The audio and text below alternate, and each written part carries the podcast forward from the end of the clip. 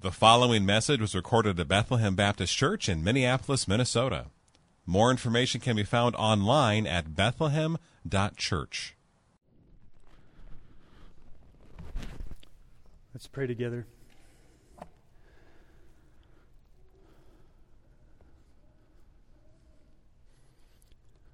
So, Father, we do want to lay everything at the feet of Jesus. We do want to pour out our hearts in praise to you only. We want to do that through your word now by the power of your Spirit. So, help me speak what you want me to speak.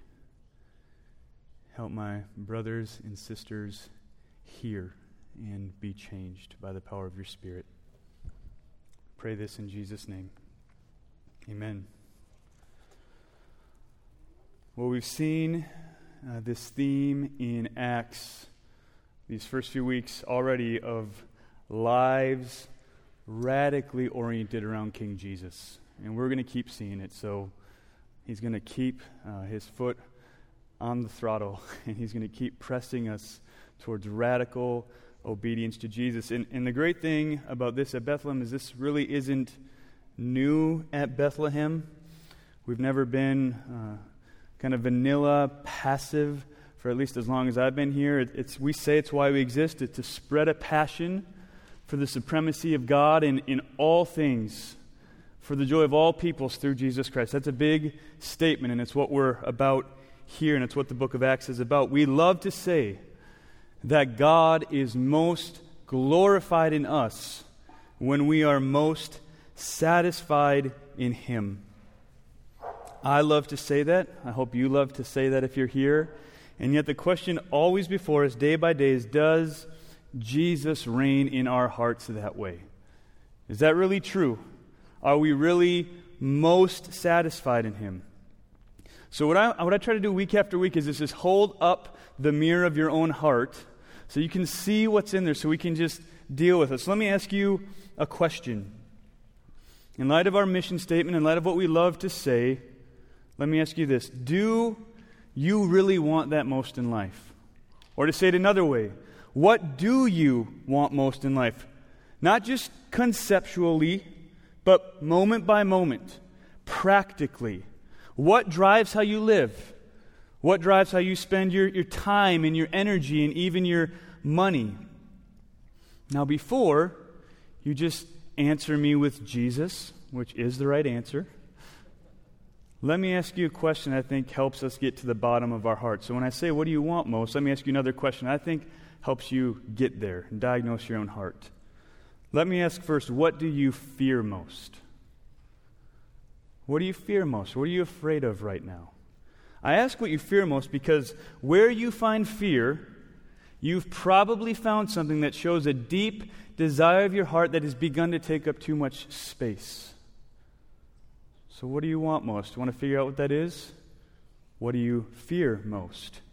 For example, if I fear, feel this kind of low grade anxiety about the wrong people getting in power, what is that revealing about what I most want?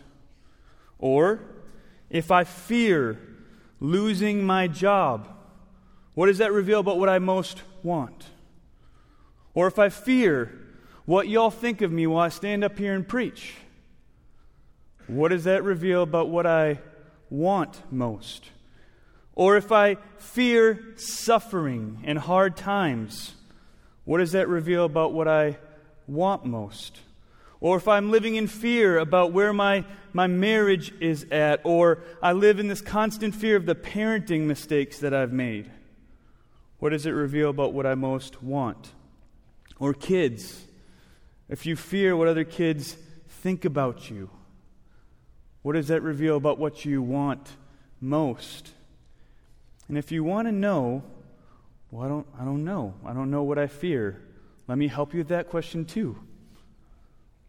Think about what makes you most anxious or agitated. Think about where you spend most of your time thinking, like in those quiet moments, maybe on your commute, or maybe late at night or early in the morning, where does your mind wander to? And you'll often find your fears and therefore your wants. Our fears reveal our wants. And then we begin to serve these fears, even if not actively, just in our hearts. Right? If we can just get the right person elected. If we can just find security in finances or health. If people would just like my sermons. If we could just have our suffering go away, or our marriages go better, or our parenting be further along, that's when we could rest, right? You believe that sometimes, even if you don't want to admit it. Elections and jobs and good sermons and relief and marriage and parenting, they're all important.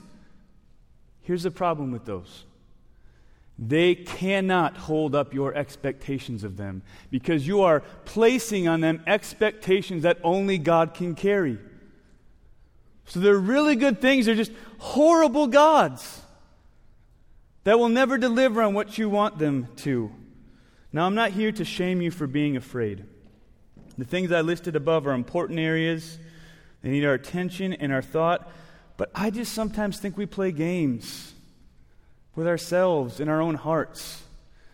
I think too often we don't deal with where our hearts are really at and the things we are really serving most, and therefore we don't get the freedom of seeing it and confessing it and laying it down at the foot of Jesus so we walk forward in any kind of new freedom. We just obsess, then pretend like it's not there, and then we obsess, then we numb it with Netflix, then we obsess, we get on social media and feed it, then we obsess and just obsess and obsess, and this is low grade stress that's keeping us from fellowship with Jesus Christ. So as we think about what we want most, here's my prayer. Here's why I bring it up. I want this text to speak to us about what we need most. If we're to live lives radically oriented around King Jesus, lives radically oriented around His mission, His purposes, His desires, I want this text to speak to us about what we need most to fulfill the mission of lives radically oriented around our King that overflow into witness of our King. And this text will challenge us with any kind of natural, self sufficient ideas we have. So let's dive into point one, where we begin to see this manifestation of power. So let's just set the scene. Every week we'll kind of set the scene because we're going on a journey with Luke. So they've been waiting like Jesus told them to. He had breathed the Holy Spirit onto them, and they've been devoting themselves to the Word and to worship and to prayer, and now the day of Pentecost comes. Pentecost was called that because it was a, day, it was a feast that was 50 days, Penta, after the Passover. And on that day, uh, what would happen is all these Jews gathered from every direction would come to the city of Jerusalem to celebrate a feast of harvest. That's what they're celebrating. Here's a feast of harvest. We're going to celebrate the good harvest the Lord has given us. And what we're going to see is that this is symbolic. I hope you're already hearing it in harvest language. Jesus has promised to send them power by the person of the Holy Spirit so they can be his witnesses. Why? So there'd be a harvest of worshipers to the ends of the earth. So during this harvest feast, where all these Jews will come from all around the world that they knew, the Lord means to bring about a different kind of harvest by keeping his promise to send them power. So note the symbolism. That's what's happening. I think that's why the Lord chose this day. Practically speaking, this is the birth of the New Testament church.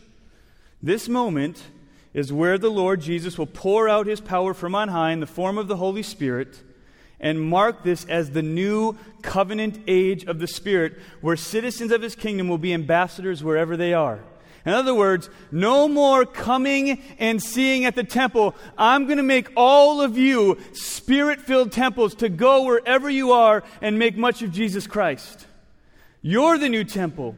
No gathering here anymore like you must come here. It's you. You're filled with the Spirit. You're going to go walking, moving, breathing, living temples of God. And not only is there great symbolism in the harvest the Lord is about to bring about, but He wants to show us that He's reversing the curse. wants to show us he's beginning to reverse the curse. What do I mean? Well, this is a great picture of a reversal of the Tower of Babel.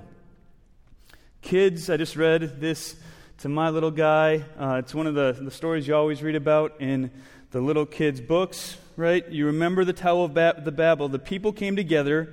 They're building a tower that would make their name great because of how high it was. Right, the ironic part is it says that God has to come down to see it. He's like, nice work. I'm going to have to come down a little bit further to see your little tower. And what does God do? He sees their pride, He confuses their languages, and He, he disperses them. You're not going to be together anymore. I'm going to confuse your language and call out your pride. Well, here in this moment, what is the Lord doing?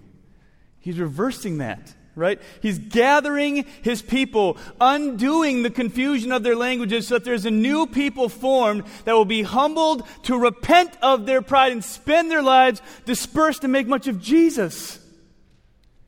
So he wants to see the symbolism. There's a harvest coming. I'm going to send my spirit. You're the new temple. And look at, I'm reversing the curse. I'm gathering you to fill you with the spirit. I'm going to undo the confusion of your languages and send you to make much of me instead of yourselves. He's marking this moment.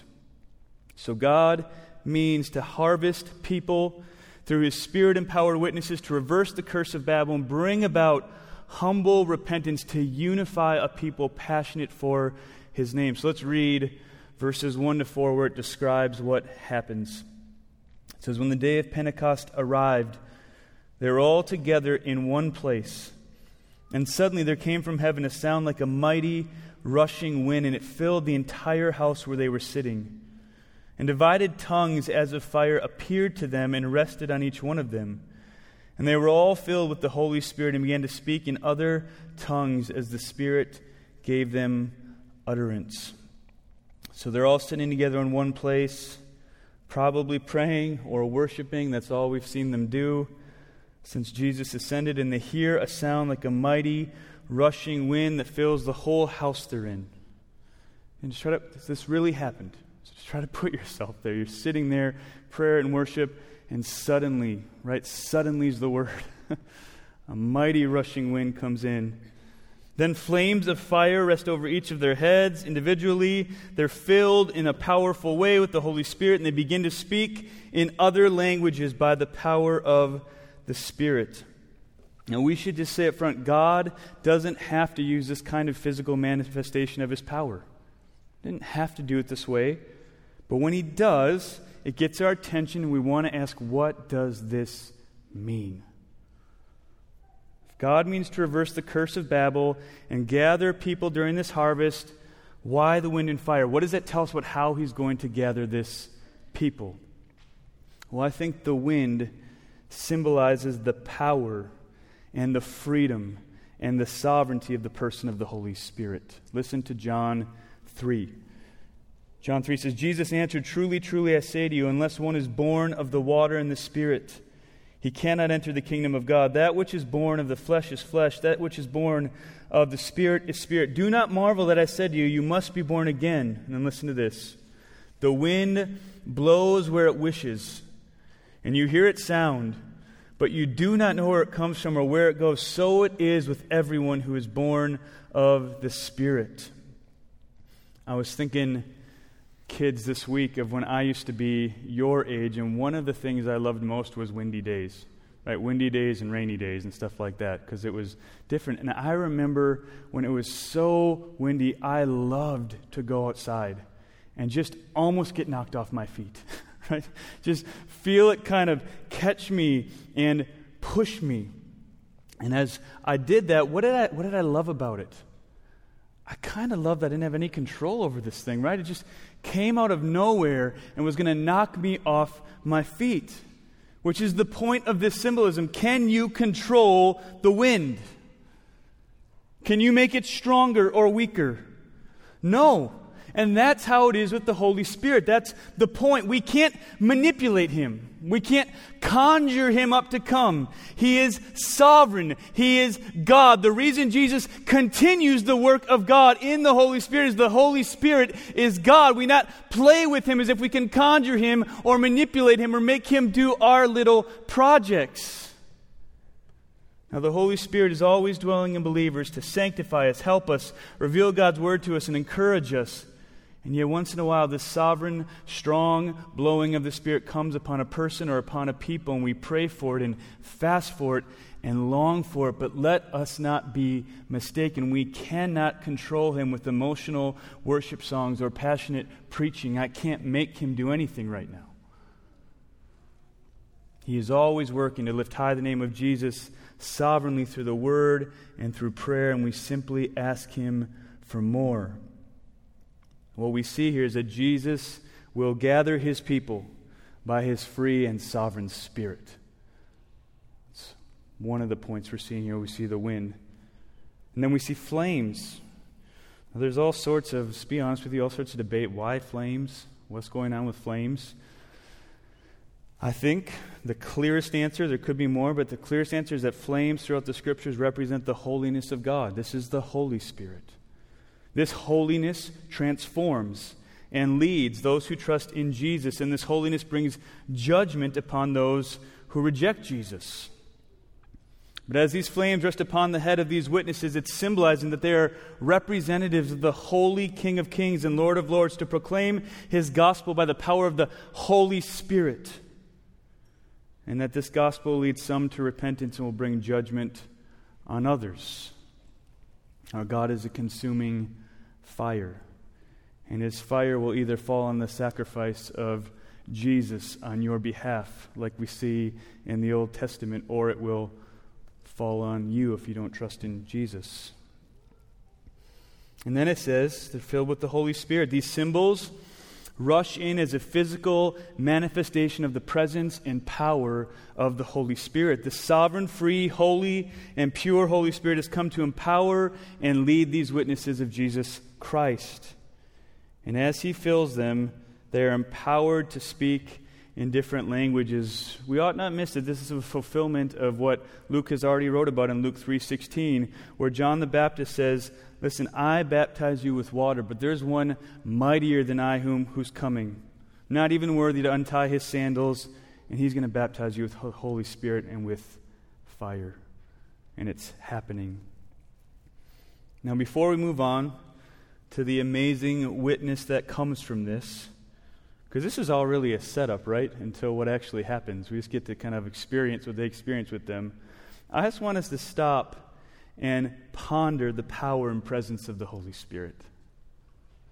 Not underestimate it, not move past it. The power and presence of the Holy Spirit is the greatest need of the hour in the American church. We don't need more political power to accomplish our mission. None. Any to accomplish our mission. We need more of the power and presence of the Holy Spirit.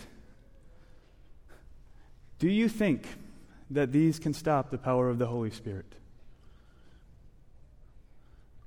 Like when you come here and you're worried about having to worry these and what these will do, do you think that these can stop the, the power of the Holy Spirit? What's it, what's it going to do? Do you think social unrest can stop the sovereign Spirit? Do you think a pandemic can so- stop the sovereign Holy Spirit? Do you think the ultimate way we'll see the transformation and revival we long for coming through the right political strategies?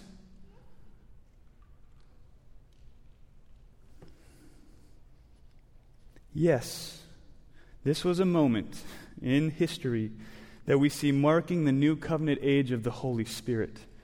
But we see throughout the book of Acts, after this, and throughout the New Testament, that we ought to long for fresh fillings of the Holy Spirit, fresh blowings of the Holy Spirit over the blood bought people of God to empower us to endure suffering, to love each other, to love our enemies, and to witness to our neighborhoods and the nations. In fact, that's why we come together every Sunday. So we pray for every Sunday that we'd be filled with the Spirit. Let me read you Ephesians 5 17 to 20. Therefore, do not be foolish Understand what the will of the Lord is. Do not get drunk with wine, for that is debauchery, but be filled with the Spirit. Addressing one another in psalms and hymns and spiritual songs, singing and making melody to the Lord with your heart. Does your heart, more than anything else, long for the power and presence and purity of the Holy Spirit to fill us and overwhelm us and blow over us like a mighty rushing wind. Now, I get in Acts, there's all the conversations. This descriptive or prescriptive, and all I'm going to say is I would love to see us pray and worship and seek enough that we even know if we can get close to it. Before we try to make those categories work, let's just go after it together. Let's make the first priority together. Let's Him blow up our categories. Point number two the miracle that actually happens, the miracle of proclamation in verses 5 to 11. Read these verses with me. It says, Now there were dwelling in Jerusalem Jews, devout men from every nation under heaven. And at this sound, the multitude came together and they were bewildered. That's probably an understatement, right? I love the Bible sometimes. That's confusing because each one was hearing them speak in his own language. And they were amazed and astonished, saying, Are not all these who are speaking Galileans?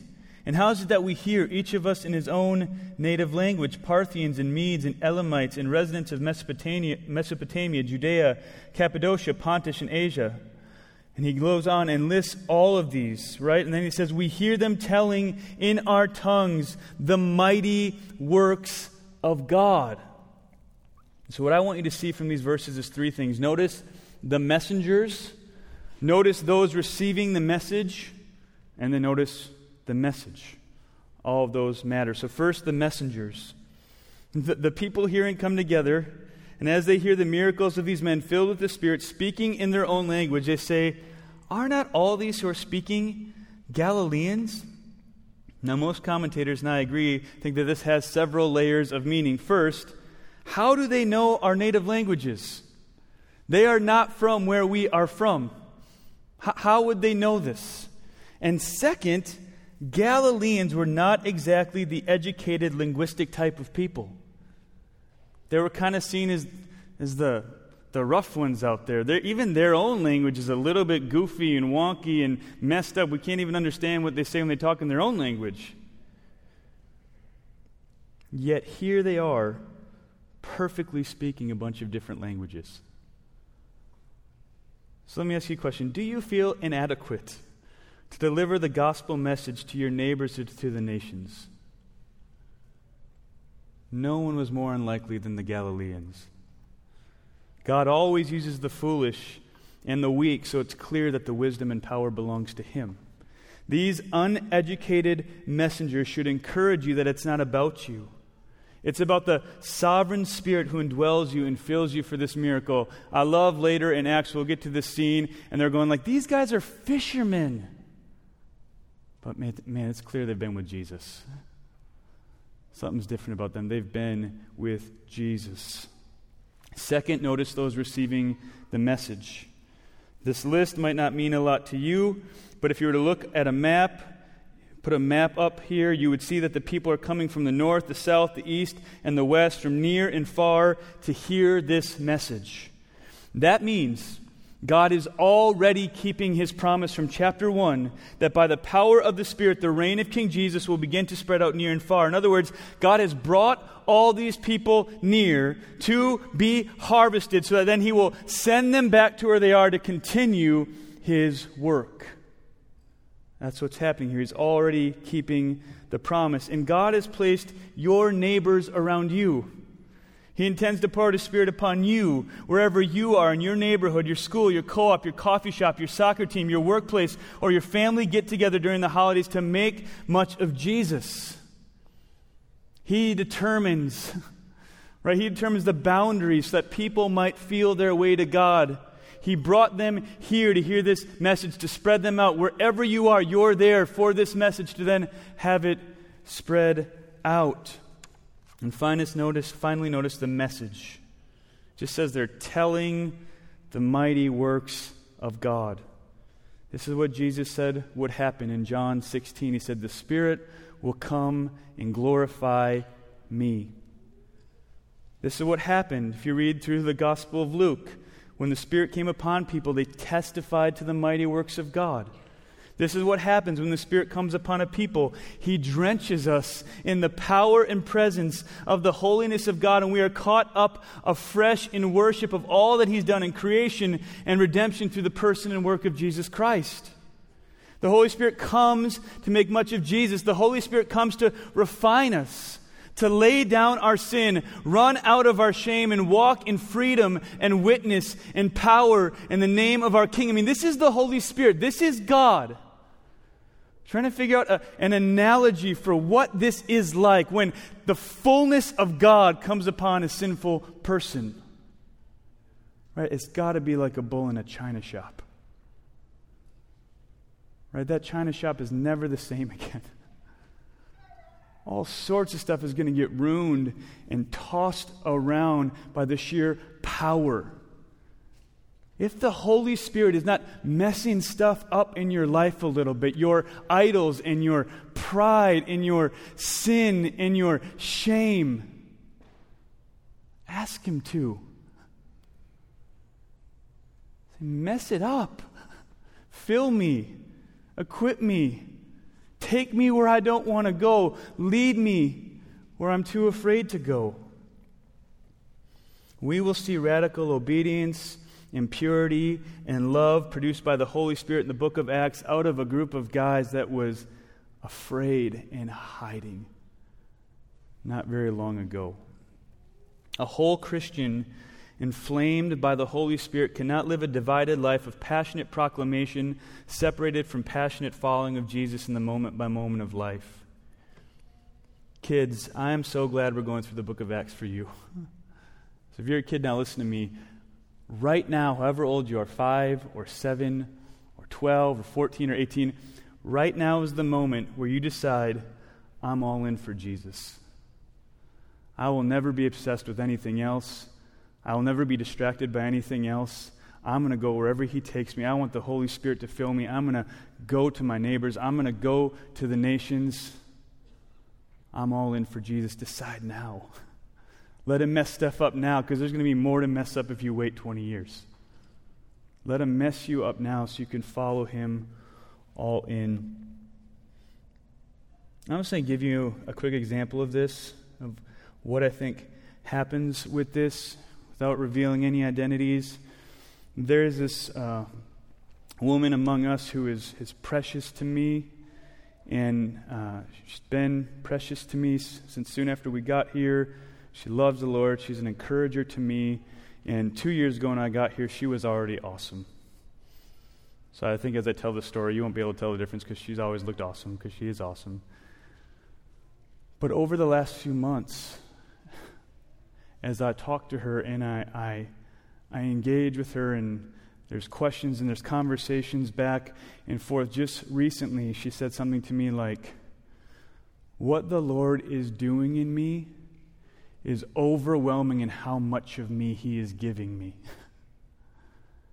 He's doing this fresh work in me. He's, he's overwhelming me. I don't know what to do with the new opportunities to share the gospel I have. I don't know what to do with the new fellowship I have with Him. I don't know what to do with any of it. It's almost too much. Man, that's how I want you to be overwhelmed so badly. That's where I, I, want you to be overwhelmed. Like the Lord is doing so much. I, I don't even have enough time to do all that He's trying to do in me. That's what happens when the Holy Spirit comes in fresh fillings of His power. So sometimes when we read Acts, we think, where do I got to go? What do I got to do? And, and what I would say to you is just wherever you are right now is where God has you.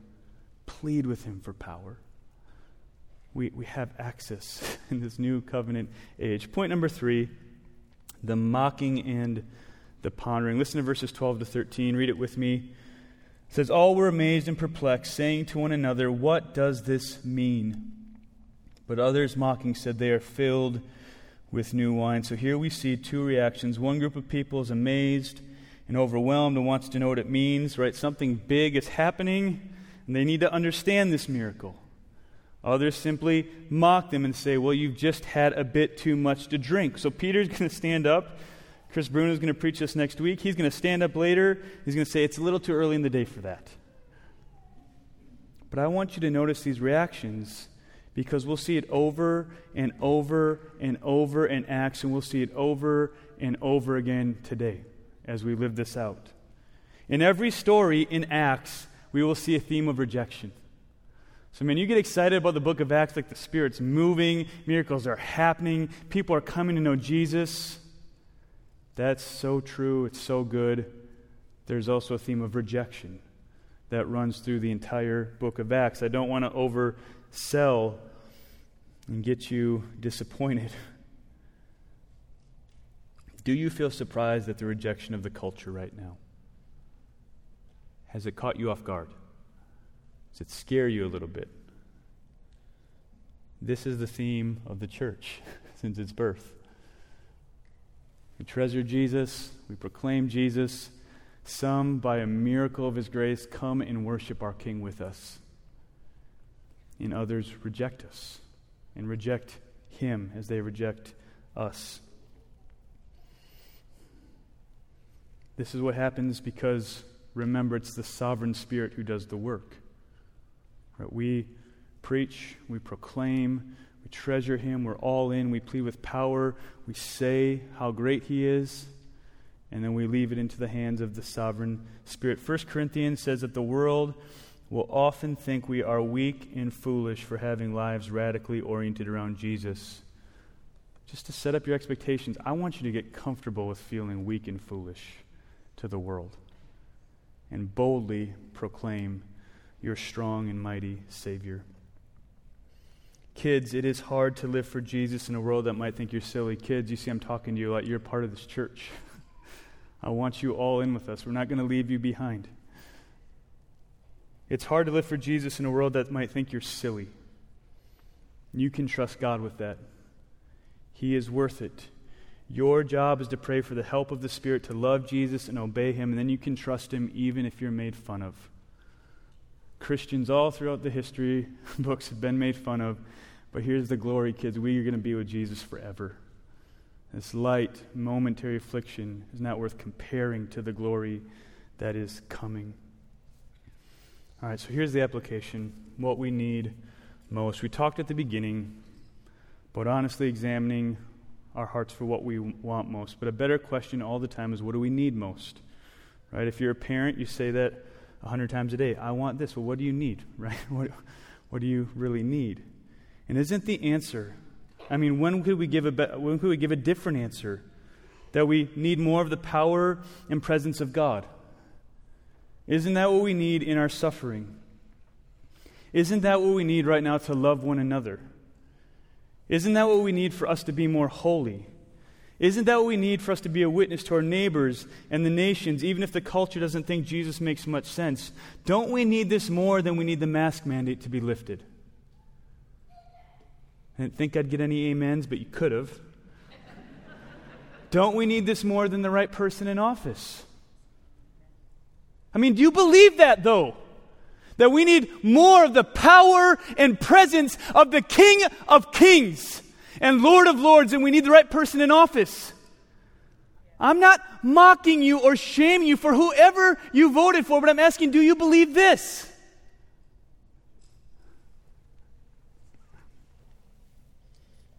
Don't we need this more than anything else for the good of our souls and our families and our church and our nation? Isn't this what we need? So let me tell you a story from the Old Testament that has struck so deeply with me as I study this week. In Exodus 33, Israel has just made the golden calf in the wilderness. And the Lord is talking with him in Exodus 33, and he tells him, You know what? You go onto the promised land. I'll even provide you some security escort, an angel, but I'm not going to go with you. I'm not going to go with you. And I love the reaction of Moses. He won't relent. He says, No, we're not going anywhere without your presence. Your presence is what makes us who we are. We're not a people without you. We're nothing without you. We're going nowhere without you. We are who we are because our God is our God. What Moses feared more than not making it to the promised land was losing the presence of God. Because he knew what he needed most was the presence of God. We have seen today in this text that God has poured out his presence and power on us by the Holy Spirit. And my question for you is do you want his presence more than anything? If you could undo this mask mandate, or if you could guarantee the election outcome, or if you could make COVID end and social unrest go away, if you could make the hardest thing in your life go away, your marriage better, your parenting better, your finances more stable, your suffering gone, would you want that more than God's presence? Would you? Practically, day to day, not in this moment where I've gotten you all fired up but day to day, moment by moment. This sounds really good right now. Day to day, moment by moment, would you want His presence more?